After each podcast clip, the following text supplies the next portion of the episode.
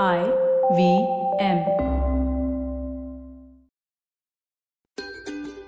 नमस्कार, मैं शिफा माइत्रा, स्वागत करती हूँ आपका स्माइल इंडिया पे। देश के ज़्यादातर हिस्सों में धीरे धीरे जीवन सामान्य हो रहा है। मैं जानती हूँ कि हम सब फूक फूक के कदम रख रहे हैं और वो बिल्कुल ठीक है।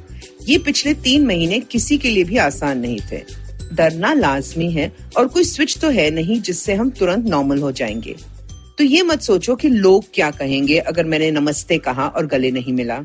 यकीन मानो, लोगों की सोच रहने ही दो, आप अपनी दिल की सुनो। इसी बात की एक मिसाल हाल ही में नज़र आई आंध्र प्रदेश में। एक सीनियर पुलिस अफसर है बी राजकुमारी, जो खुद जाकर देख रही थी कि चलकर जाने वाले लोगों को कोई दिक्कत तो नहीं हो रही। उनके रात के रहने और खाने का इंतज़ाम कराकर वो 12 बजे अपने घर लौटी। एक घंटे में फ़ोन बजा। एक महिला थी, उसने बताया कि वो पाँच औरतें हैं जो दो दिन से भूखी हैं और यहाँ अब खाना खत्म हो गया है। पुलिस अफसर ने कहा, रुको, मैं कुछ करती हूँ। उनकी असिस्टेंट ने कहा, ब्रेड लेकर चलते हैं। पर राजकुमारी ने मना किया और खुद रसोई में जाकर घी वाले लेमन राइस बनाया, जो उस प्रांत में बहुत शौक से खाते हैं लोग। फिर जाकर उन्हें खिलाया और उनके सोने के बाद ही घर लौटी। सच, इस महामारी ने देश भर में पुलिस का एक अलग ही रूप दिखाया है। हमारी तरफ़ से शुक्रिया। एक और बढ़िया पहल सरकार की ओर से सामने आई है। इसकी घोषणा तो दो महीने पहले हुई थी, पर लागू अब होगी। देश के खेल विभाग ने निर्णय लिया है कि कोई भी भारतीय खिलाड़ी जो विदेश में मेडल जीत कर आया है, अब उम्र भर पेंशन का हकदार है। ये पैसा हर महीने मिलेगा, जब खिलाड़ी तीस साल का हो जाए या जब वो खेल नहीं पाए। ये बहुत बड़ी बात है, क्योंकि मेडल के बाद भी अक्सर खिलाड़ी आर्थिक तंगी में रहते हैं। साथ ही खेल मंत्री किरण रिजिजू ने यह भी ऐलान किया है कि एक रकम तय की गई है बुज़ुर्ग खिलाड़ियों के लिए, जिन्हें मदद की ज़रूरत है। इससे उम्मीद है और लोग खेल में रुचि लेंगे और खेल कूद को संजीदगी से लिया जाएगा। अब एक महामारी के हीरो की कहानी सुनो। अक्षय कोतवाले पुणे में ऑटो रिक्शा चलाते हैं और मई के पहले हफ़्ते में उनकी शादी तय थी। अब लॉकडाउन की वजह से शादी की तारीख तो आगे चली गई। अक्षय को काम ज़्यादा नहीं था, पर रास्ते में वो बुज़ुर्गों और गर्भवती महिलाओं को मुफ़्त में अस्पताल छोड़ता रहता था। लेकिन जब उसने लोगों का हुजूम देखा, जो चलते हुए जा रहे थे हज़ारों किलोमीटर अपने घरों तक, उसे बहुत बुरा लगा। दोस्तों से बात की और फिर अगले दिन से कहा, चलो इनके लिए खाना बनाकर इन्हें खिलाते हैं। घर से स्वादिष्ट रोटी सब्ज़ी लेकर गए और सब खुश थे।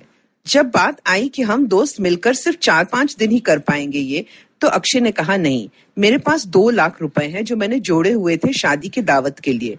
अब इन पैसों से इनको खाना खिलाएँगे।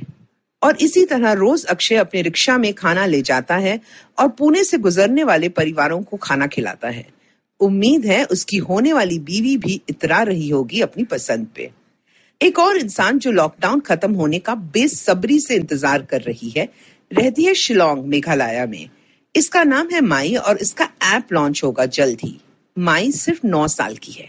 वो पिछले एक साल से कंप्यूटर कोडिंग सीख रही है और इसका ऐप बुलिंग के खिलाफ है। देश भर में बच्चे इसका शिकार हैं और माई खुद स्कूल में बड़े बच्चों से परेशान थी।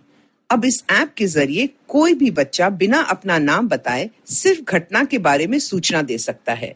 उन लोगों का नाम ज़रूरी है जिन्होंने तंग किया है। ये सूचना तुरंत स्कूल के प्रिंसिपल और स्थानीय पुलिस थाने को मिल जाती है। एक नन्ही सी जान ने इतने बड़े समाज के समस्या का हल ढूंढा है। प्रदेश के शिक्षा मंत्री ने उसका शुक्रिया किया है पत्र के ज़रिए और माँ बाप जो रिसोर्ट चलाते हैं, उससे विनती कर रहे हैं कि हमारे लिए भी ऐप बना दें।